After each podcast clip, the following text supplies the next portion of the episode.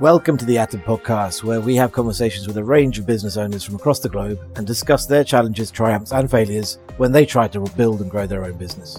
In addition, we talk about the latest trends in tech and generate anything that we feel is relevant for today's tech savvy audience.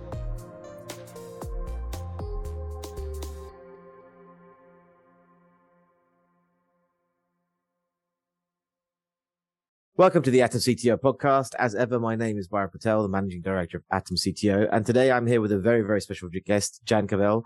Say hello, Jan. Hi, I'm delighted to be back with you. Uh, so for the regular listeners, you'll know that Jan wrote Scale for Success. And so we're kind of in a weird way going backwards. So we're, we're going back to the beginning. Start for Success is where you, where you start. And, and I read this now last week. Uh, I read it fairly quickly and I, I definitely know I need to read it again. But, you know, when I was reading through it, there were so many pieces of advice and so many stories that resonated with me and then echoed me. And I like, you know, when I finished it, I thought, wow, this is, this kind of combines all of the years of experience I've had, let's say 20 odd years of experience into one book. And it, it's phenomenal. And you could still learn things, which is the, the most amazing thing is that some of the stories that you hear are so personal and so, so, so kind of raw that you you really can not only empathize with people, but and, and relate to them, but learn from from those experiences. So before we get into the book, which I know I really want to do and, and kind of outline what it is, why on earth did you write another book, uh, given the, the, the horrors of writing the first one? I, I asked myself that fairly regularly, particularly as it was a miles bigger project. Um, you know, with, as you say, so many people involved, so many stories. Uh, and there were moments when I questioned myself as to the sense of, of the size of the thing. I, it was always in my mind when I first got the idea for Start, for scale rather. Sorry, I, I tighten back front now too. Um, for scale success, uh, I talked to Bloomsbury originally about um, the idea for both, and they very much wanted to go for scale first, which, as you say, is is in some ways back to front.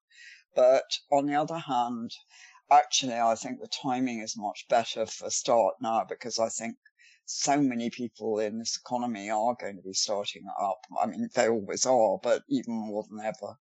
So, so I think actually this is a good moment for start. So I think it's done us a favor in many ways.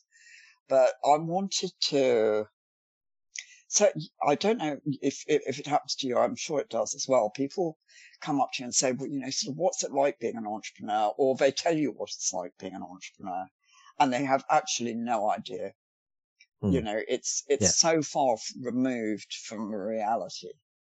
And, you know, a lot of the books are written I mean, some of them are absolutely brilliant, but they may be focusing on one point, or they may be quite a puff piece, really and very few of them actually give people an idea of what the real life of an entrepreneur is. And, and I was very keen to try and get that over um, in in the book. So one of the things actually just resonates with me there is the um, is the fact that a lot of people that you know write books or who give advice haven't really been through it or through it enough, right? And I think that's what this book solves because yeah. everyone who's who's talking about it has has been through it and has been through it probably a number of times. Uh, and again, I think that's why this is so so valuable for people who are who are looking to start up. Because the other thing is, I, what I really like here is that you emphasize businesses that aren't necessarily. I mean, some of them are very well known brands, but there's a lot of companies in there that are just smaller, right? Mm. And oftentimes, you, the books that you get in this space are all written by people who've made a billion dollars, right? and their journey is not very typical. There was there's one book I remember called Blitzscaling, which has become uh, a big book, and and essentially they the solution to their problems are go to Silicon Valley, raise a billion dollars, right? This is not you know practical yeah. for most people who start a business. So so it, it, this is very very refreshing and very real and raw, and so I think it's um it's fantastic. So let's let's get into it. Um, the the whole journey starts off with why do you start a business and kind of ends with uh you know how how you can stay on top of things, right? So so let's talk about that arc and let's start with some of the points around why. And it'll be good for during this arc to kind of highlight some of the main stories that, you know, you felt were, were very useful. So one thing that got me, the two things actually got me on the why bit were motivation for starting a business and actually the values and the vision and mission. And you're quite harsh on people that just say, be the best, when it comes to vision and mission, which I think is, is quite right. But, you know, for you, well, talking through with the other entrepreneurs, what did you see as the kind of the main traits for why they started a business in the first place? I think oddly, oddly enough, um, I, I, was looking at a clip from the launch um, event this morning, and one of the entrepreneurs was talking about this and saying it's not necessary. Uh, there's so many reasons. Some of them can be something really huge, you know, like we talk about in the book with the Canadian guy whose whose daughter is injured, or daughter-in-law is Cody is is injured and becomes a paraplegic, and he desperately wants to help help and doesn't know how, and ends up running this this amazing pharma company doing incredible um, investigations and in the hope of, of curing not just that, but MS and all sorts of things. Um, you know, now that's a, a, a, an amazing story, but it's way, way out of there. And it's not, again, the reality for a lot of people. A lot of people do it because they are fed up with their lives or they want something more out of life or they simply need to feed their family. You know, there's a lot of whys out there, and it, this slight tendency to over glamorize the why that we've got to impact on the world. It, it isn't the real truth for lots of people, and that doesn't matter in the least as long as you know your reason and it's a good enough one for you. No, and that I think that's that's what comes out, right? Is that a lot of people uh, start off with a burning passion, right? They, they there's something that they they know there's a problem they want to solve. They try and solve it one way kind of pivot and move in solving it a different way. But it's not, it, it's, it's not kind of trying to save the world. It's trying to see a specific problem where they know that they, there is something that they can do to impact that. And then they, they go for it. But you're right. Also, there's the, the there's the others that are kind of just very, let's say pissed off with what they're doing on a day to day basis and want to try and do something different. But, mm. you know, I guess in a sense, what is, what is interesting is to see the, that reality. And this is what you kind of, to bring out quite a lot in the book is that, you know, if you're coming into it thinking that you're pissed off with work and want to go and do something else and make lots of money, this is not necessarily the right the answer. No. no. No, it's a big mistake. And I think people who don't do it, oddly enough, are more obsessed with that than people who do do it. Uh, and it's interesting what stops them. Maybe a lack of reality in the first place. I'm not sure. Most people go into it for the the life balance, the lifestyle, the burning why or whatever, but very, very few get to go into it to be wealthy, rich, actually. Um, no, it's, but, but not many. No, and, uh, you end up kind of, it's a nice, it's, it's nice that it's a nice idea, but ultimately yeah. you end up being quite comfortable, which is fine, uh, which is what you aim for, right? But again, I think that's another thing that's quite interestingly stressed within the book is that, you know, you have to make money, you know, it's not, you're not running a charity. No, and I think that was something I saw in both books was, you know, people had started off with very altruistic ideas, you know, particularly actually a couple of them in scale. And, you know, they were going to put world to rights, which is fantastic, and both of them are still trying to do that. But they changed from models that were purely going to sort of break even, providing it did that and achieved things, into actually, if we're going to sustainably change the world. We need a model that makes money and is a good business.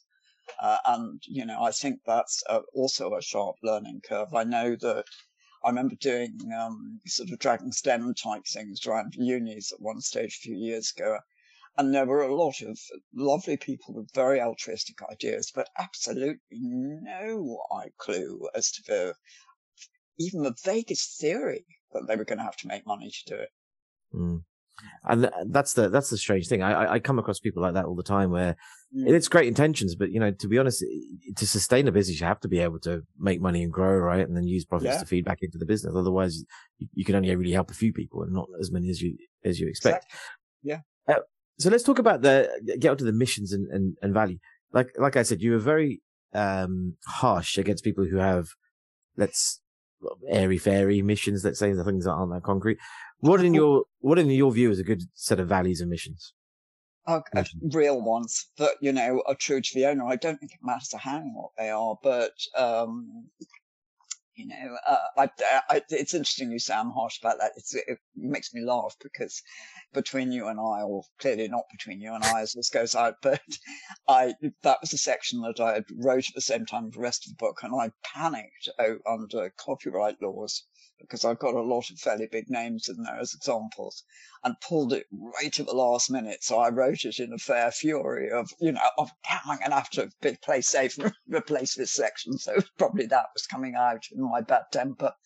But, uh, but yeah, for all that, I mean, I do think, um, I do get frustrated with businesses who you know, think that values and mission statement are something that are to impress other people. Um, I mean, I guess mm. I get fairly frustrated with people who think life is about impressing other people, if I was to be honest.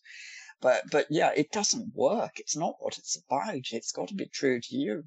And it doesn't matter if it's fun or serious or crazy or inventive or, you know, genuinely aiming for excellence, but don't put excellence if you're not bothered. You know, I, it's just, it's got to be true. Got to be true. Hundred percent. So, out of the all of the people that you've interviewed, right? How many, like, what percentage were co uh, had co-founders, and how many were solopreneurs? Was it kind of a good even balance? Um, it was a pretty even balance. Thinking back, I need to sort of actually listen out to to think about that one, but I think I'd say it was probably a, a pretty even balance. And what difference did you see, if any, between them when they were running their businesses? Was there a big difference in them? Gosh, um, isn't that funny? It's a sort of angle I've never thought of uh, looking at it like that.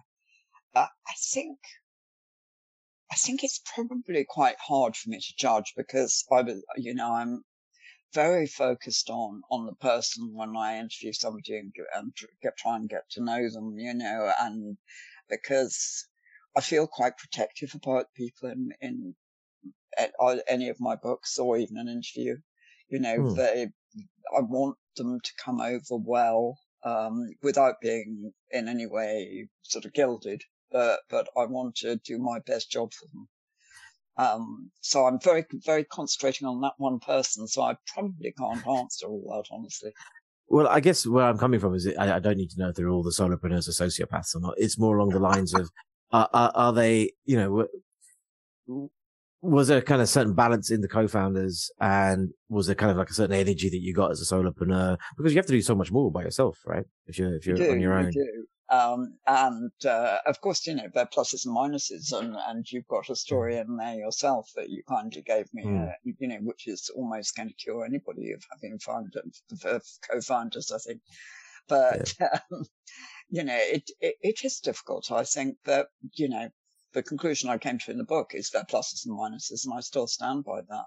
You know, I've seen some terrible uh, disasters with co-founders myself, but you know, that said, uh, uh, you know, literally on, on Facebook, I think in one of the groups, but you know, last night or the night before, somebody was going, you know, I've got this co-founder who doesn't do anything and is crippling my business and doing terrible things.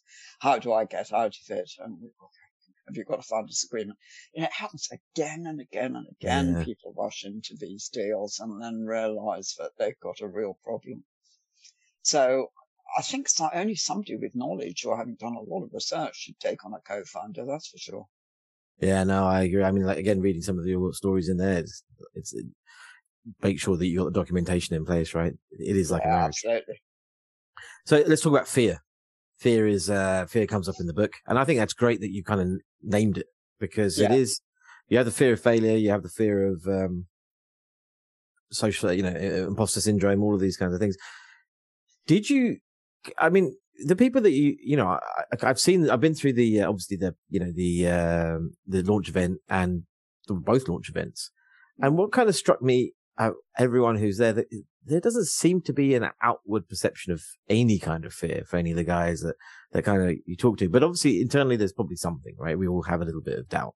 So what did you, you know, is there that kind of on the outside, everyone's looking amazing and, but inside they're all crumbling?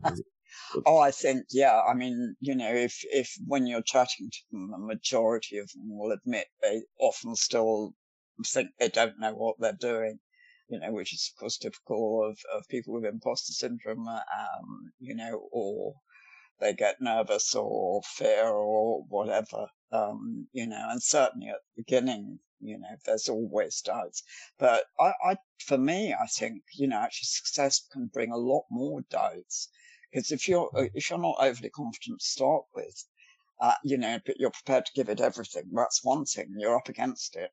But it's when often entrepreneurs get to a successful stage, they start getting unnerved by things going well. And that's when the imposter syndrome can kick in worse in a way. How did I get the success? Do I deserve the success?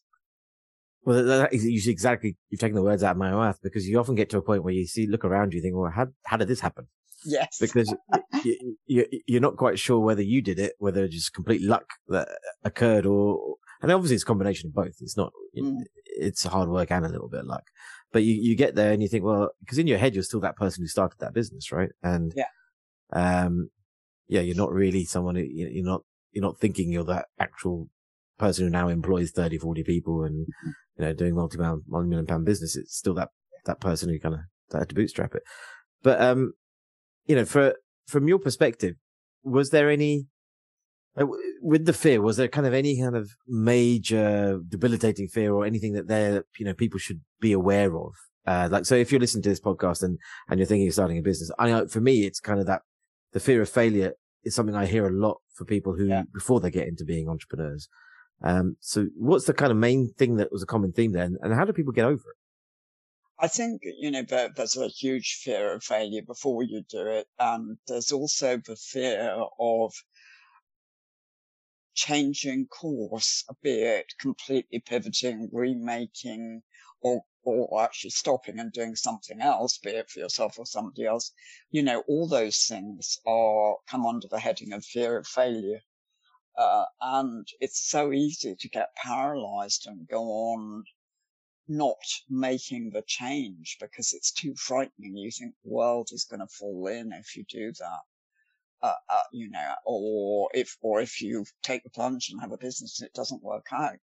And it, it paralyzes, I think, um, which of course means you don't achieve anything and, and you don't give it a go.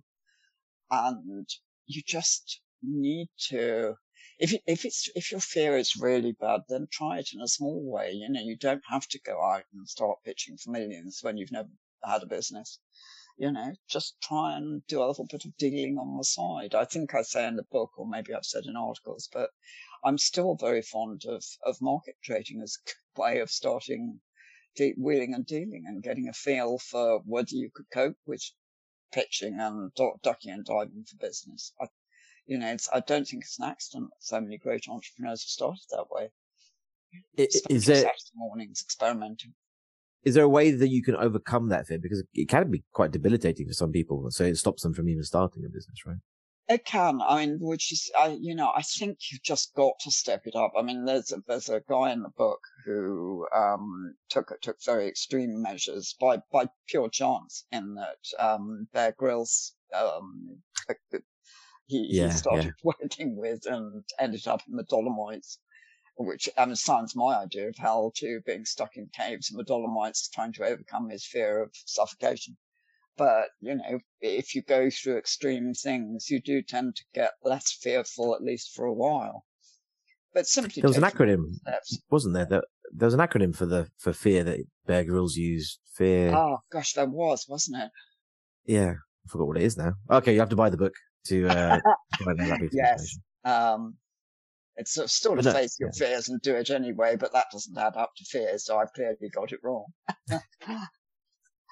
so uh, the, I think the one thing I really liked was that you got the heading of uh, is reality is the reality of failure so unpleasant or that unpleasant, and I think that's again bringing it back to reality, right? Because you know it's not the end of the world generally no. most time.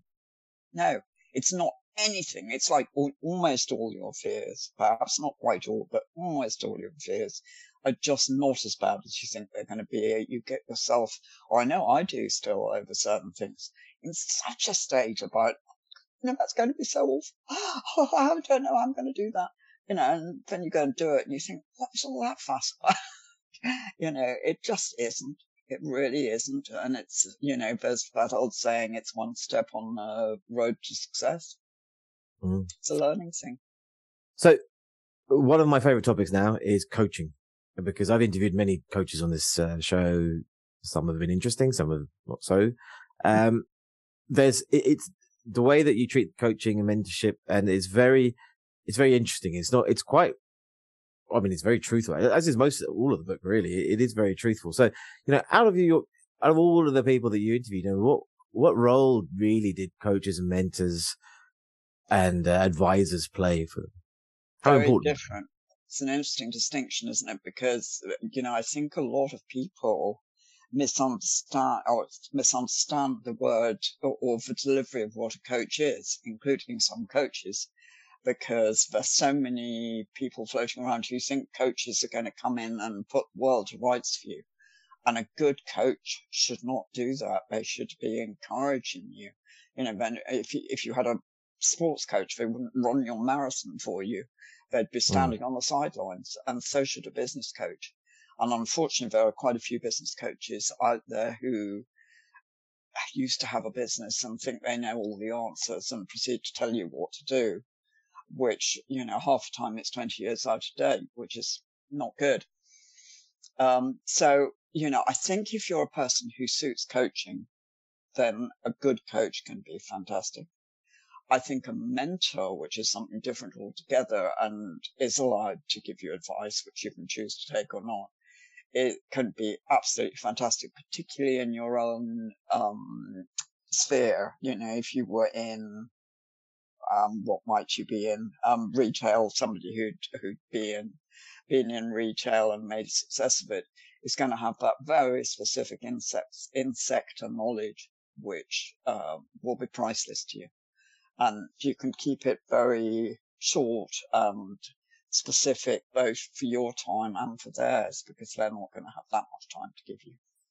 So I think a mentor is, is gold dust actually. Um, and a coach is more optional depending on whether it suits you. So there's one uh, podcast that's coming out this season, um, hasn't been released yet. It's coming out in the next uh, couple of weeks. And the quote from that guy is almost exactly the same as a quote that you've got in the book, which is, you know, not all, not all coaches or mentors or advisors know everything. So don't, you know, don't follow the advice blindly. Yeah. Uh, and make sure that you, you take all of the different pieces of advice, consider them and then move forward rather than just saying, Oh yeah, he said this, so I'll do that. There is this temptation to look on coaches or mentors as, you know, the, the great person that you've always dreamed of being and look up to them too much, I think. So moving on to, uh, again, another interesting topic for me was the incubators and accelerators, right? Um, again, I've, all the stories I hear from, from them, ending it, res- again, your, your book kind of does it very well, is that there are certain accelerators and incubators which are very good, certain which are very, very bad. Uh, but the ones who are very, very good. There seems to be very, very few of them, and to get into them is very, very hard. Um, and so the question then is whether you should even bother at all. So from your experience of the, of the people that you've talked to, you know, is it, is it something that is worth even pursuing? Cause you've got, you've got actually a whole bunch of them, right? You've got, um, the incubators, you've got the accelerators, and then there's the pre, there's, they've got different versions of them, right? Pre-seed. In, it gets quite confusing after a while. Uh, and then there's the startup program. So what do you think? Well, you know, I think we have to. Oddly enough, I was I was writing at speed a, a blog on this earlier for for later in the month, uh, but I think we have to remember it's a terribly new industry. You know, these accelerators and uh, incubators and their varieties thereof didn't exist ten years ago. You know, and all of a sudden they're in every university, every town, every body speaks to somebody else and then sets up an incubator or an accelerator, you know, and, um, with any industry, you get something that's mushroomed to that degree. You get this catastrophic mix quality. Uh, there's no regulation. You know, it's a big gamble to, to put yourself on one of those. And I think it's terribly important that you do an awful lot of research before deciding whether it's worthwhile and, and speak to people who've been to that particular accelerator. Yeah, no, I agree. I think that the, the key thing is to understand the motivations of the accelerator. What are they measured on? Right. And if you, if it's something where it's all about get raising capital, then ultimately they're not really necessarily going to help you on the other aspects of your business, right? They may just absolutely pushing. Yeah. yeah. yeah. I mean, it's matching, matching what you want out of it. Um, you know, so, oh. context. Sorry. Yeah, no, no, sorry. Yeah. So the next thing is personal development, right? So why is it that so few entrepreneurs spend time on themselves? Well, I, I speak speak about myself on that one. I I didn't, and goodness do I regret it. Why didn't I? I think for two reasons. A, because I was too busy firefighting um, all the time, and there was never it never seemed like a priority. It wasn't as urgent as anything else. It was always something that could be left. And I think there's also a big elephant uh, elephant in the room about are we worth it? Should we be the priority? Um, you know, we, we oughtn't to take time off and do that because surely we've got to look after our people. And, you know, us going swanning off and doing a course for two weeks or whatever, uh, you know, is, is going to put an awful strain on people. And, you know, we really mustn't do that. And I think it's very easy to forget that actually we are the business. The more we develop, the more the business will develop. And, and we matter to that business, but, but in quality we matter. And so that needs constant attention. Yeah, I guess we kind of forget that you're an asset or a resource, right? So you, yeah. you know, you, if you, if you're running a delivery business, you look after your cars. If yeah. they run down, they're never going to, great analogy. Yeah. So it's always an interesting one. Uh, money. money, money, money, money. Money, money. Yeah. So again, you go through angels, VCs, equity, all the different types of funding, crowdfunding. Uh, VCs get a bad rap, right? Is that deserved? Well, that was that was an interesting question, and um, you know, I was I was pleased to find somebody in there who would say nice things about them. Um, you know, because because they do, they have a stinking reputation, and I've met some horrors and, and had some really bad experiences you know, and and they're going to be tough. Of course, they're going to be tough. I mean, even the guy who's nice about them in the book says, um, you know, that actually, for all that, every time he gets uh, any um, terms or heads terms or, or any contract or anything, there's still something changed, and uh, by the VCs, they can't quite resist trying to get a little bit better um, all the time. You know, they are, they, they are, I think. I mean, it, it's difficult, you know, I, am they, you know, this is your field. I can't be too critical, um, you know, but, um, yeah. but, you know, you're good at what you do. You're going to want the best deal all the time. Not everybody's, there's, there's, I know what I'm trying to say. There's a huge sliding scale between being very sharp on the detail and intent to get the best of themselves all the time. They are taking a risk too. To the real sharks who are also out there and should be whatever the harpooned. whatever you do to sharks, right? yeah. It took me a moment, but definitely a harpoon would come in handy with one or two of them. But what do you think the biggest myths are then for for entrepreneurs when it comes to raising fund funds? What do what do they what do they think will happen, but actually doesn't happen? Well, I think for a starter, you know, we've got this new thing that, um, you know, the uninitiated think that raising funds means that you're a successful person, you know, and, and it's not about almost setting up a business anymore. It's about putting together a pitch deck and raising some funds and then life's going to be sorted. You know, so I think that actually It's probably one of the biggest myths that I see. Uh, I think I'm still a fan of bootstrapping if it suits you and if you can do it and you've got patience.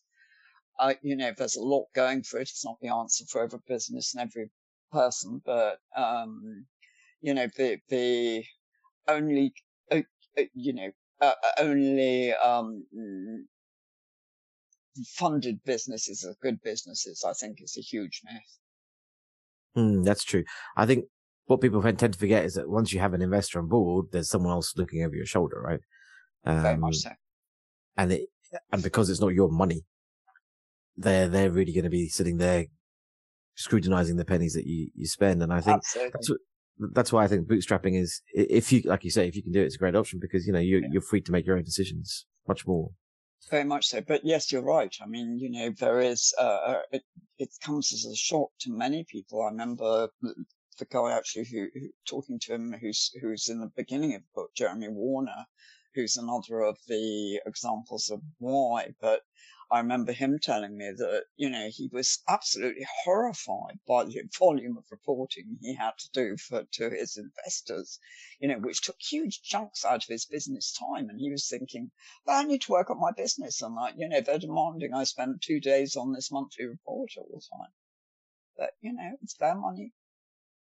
Exactly. That's the thing. So, uh, so from raising funds, uh, how easy was it for the, for the, the guys that you, interview to, to actually get the money and, and were they mostly raising intelligent money? Was there a kind of difference in the, in the, in the, in the types of money they took? Oh, um, well, as you rightly say, you know, we, I talk to people raising money in all sorts of different ways, uh, you know, from angels to crowd, different sorts of crowdfunding onwards. You know, I love the story of, um, the Australian company who who were uh, this scramble story of um, with Y Combinator, uh, you know, where it, it, was only right at the last minute because they got the time scale between California and Australia wrong that they even managed to get the uh, their, their sort of written bit of a pitch in. And so they thought they'd fluff that. And then they flew out there. Three of them flew out out of the five from or whatever because the other two couldn't make it. And they all were ending up coming from different places in the world. And one was so jet lagged they could hardly stand up. And the other two went out to dinner the night before and managed to get food poisoning. So they could hardly stand up, you know, and yet they still managed to get through Y Combinator and raise funds and be part of that cohort which is it's incredible. You know, there are huge and unlikely success stories. Um, that is very true. I don't know. So let's get. Yeah, that, that's the case. Um, so let's talk a little bit about the, the. So this is all about the beginning. So once you've got the product and it's out there, you know, and you're looking at product market fit, talking to the customers, from what you saw as, as and if we can take, let's say, I guess, say testing and market. So you have, you have one thing is testing and the other one's market.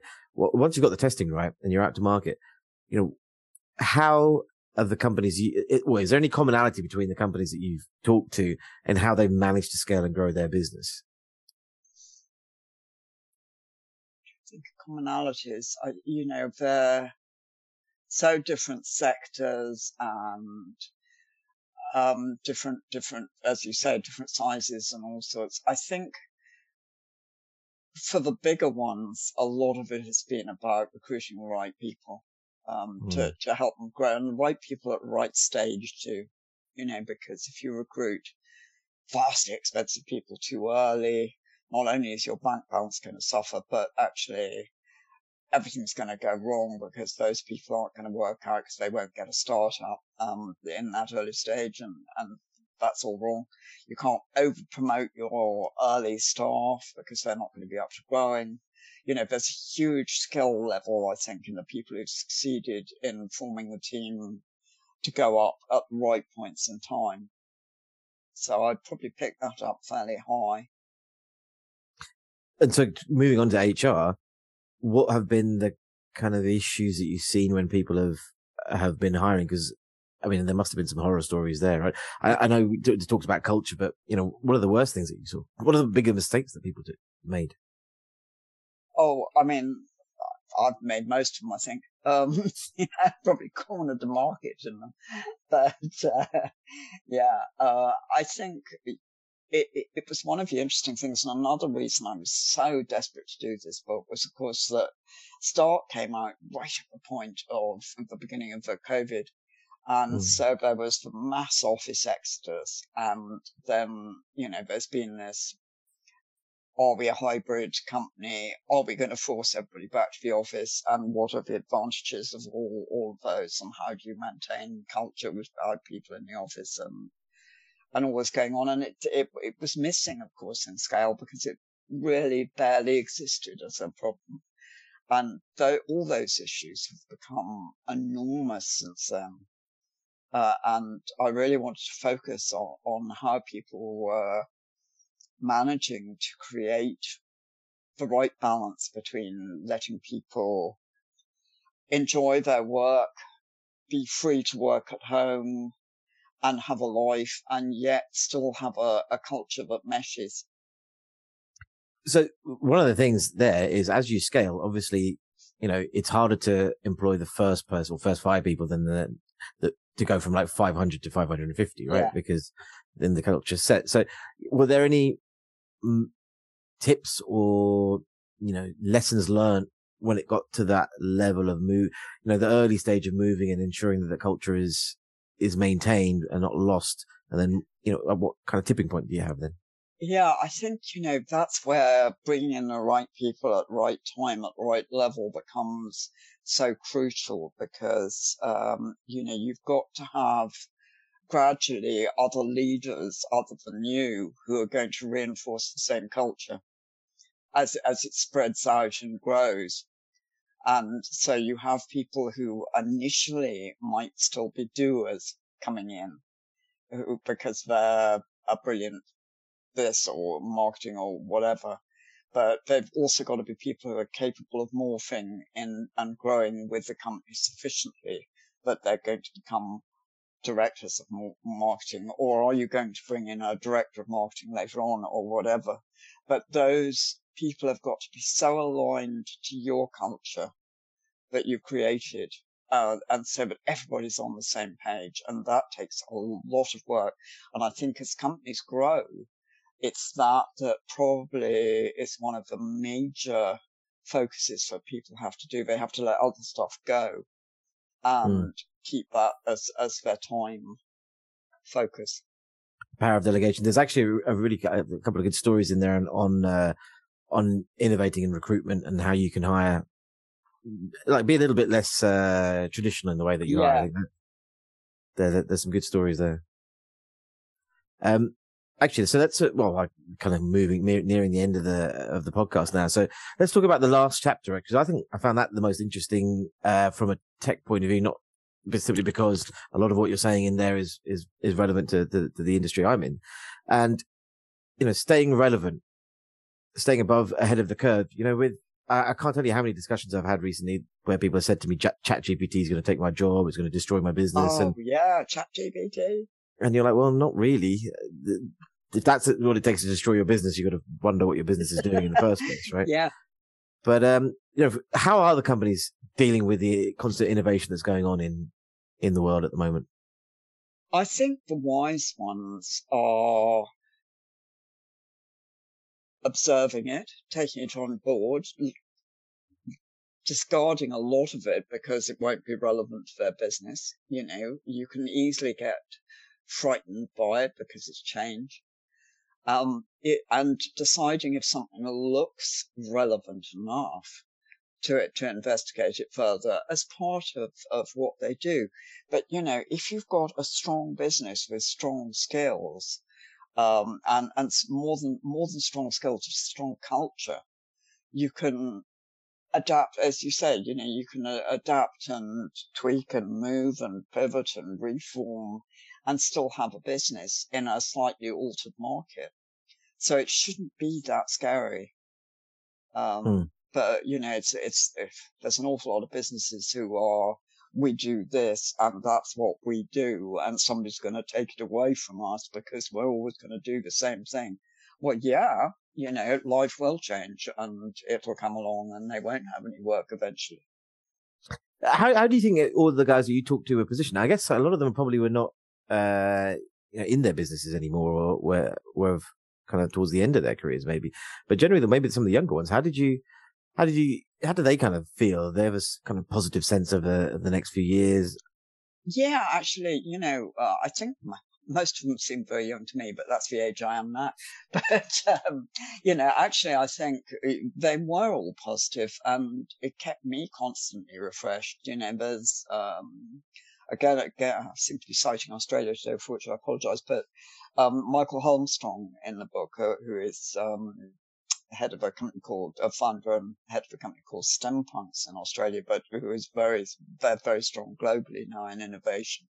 And, you know, whenever I listen to him talk, um, which I've been lucky enough to do a few times, he he demystifies and def, defrightens people of change. He's brilliant about it, uh, and you know, it it ceases. It becomes something more exciting that mm. you know actually things could be better for the change rather than everything's going to be taken away. And I think that's the secret is to look for could this make things better and how?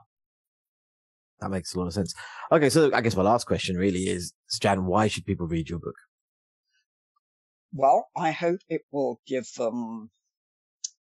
It depends. If if they're thinking about becoming an entrepreneur, they definitely should read it because I do think, thanks to the people in it, it does give a very good picture of what it's like, and and I don't think you have any idea of what it's like unless you've been there.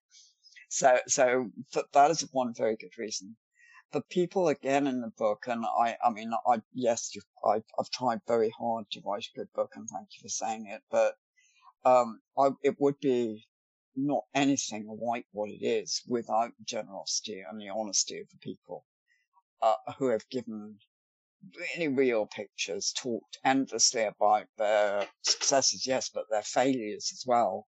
So, so you learn so much. And uh, uh, as again, I think you said, even if you're quite far into your journey, it'll suddenly people say, you know, oh, it made me scratch my head and think, actually, I, even I could do something different now, or I could approach that differently, or it'll give me a different slant on what it's like. Um, you know, courtesy of, of, of the honesty and generosity of the people in it. No, I, I, as I said at the very beginning, I think this is probably the best book I've come across, like best material I've come across in general for anyone looking to start uh, a business. And some of the, some of the stories in there definitely resonate. I kind of feel now that, um, there's a couple of things I learned, especially the hiring thing I found very interesting because it was just a different way of thinking, right? And I mm. think for anyone who's in a business, it's good to read this book because it gives you that other other people's views of how they're tackling similar problems yeah. to what you're going through. And I kind of now have to go back to scale for success because you know we're in that scaling mode, and now I realize I need to go back and read those those stories because perhaps now they'll make a lot more sense than they did a couple of years back when we were a little bit smaller. Um, so yeah, it's great. Uh, so definitely. Well, thank you. I th- I think you know. I mean, start as we say is is a much much bigger project. So, mm. you hmm. know, necessarily there's, there's much more information and, and, you know, it isn't just as a, for starting point, but, you know, it, it does go on a bit and it's a lot about foundations, isn't it? It's, it's about looking and setting it up right from the start, learning from all our mistakes and, uh, not hopefully making the same ones. No. So where is it available then, Jan? How can how can people read the book? Good question. Yes, they can. Um, I'm glad you reminded me of that. I always forget to say the obvious, but but, um, but they could get it from all the usual places. They can get it from Amazon. Start Success is there, or on paperback, hardback, and Kindle. Um, and they can get it. Where else can they get it? Barnes and Noble. Um, all, all the easy places um, you know, and if, if they are, are, somewhere obscure that they can't get hold of any of those, come to my website and there's some links on there, or I will direct you to your nearest stockist. And that is jancavelle.com. .co.uk. Oh, .co.uk, sorry. So it's J-A-N-C-A-V-E-L-L-E dot co dot UK. That's right. Excellent. Well, it's been a pleasure talking to you again. I hope, Lovely wish you all the best with the book. I'm, I'm now going to go and write a review on Amazon. Oh, uh, oh, that's so kind. I was going to say, you know, if anybody out there's listening and they do enjoy it, I would love a review for to support everybody who who has been so kind in the book. Thanks a lot, Jan. Thank you. Thanks for listening to the podcast. If you like what you hear, then please subscribe. We're the Atom Ventures podcast, and you can find us on Stitcher, Spotify, Google Podcasts, Apple Podcasts, all the great podcasting sites. Please also leave a review. And if you want to get in contact, then please visit our site, atomcto.com. You can find us on LinkedIn under Atom Ventures and Atom CTO. And you can email us at info at atomcto.com.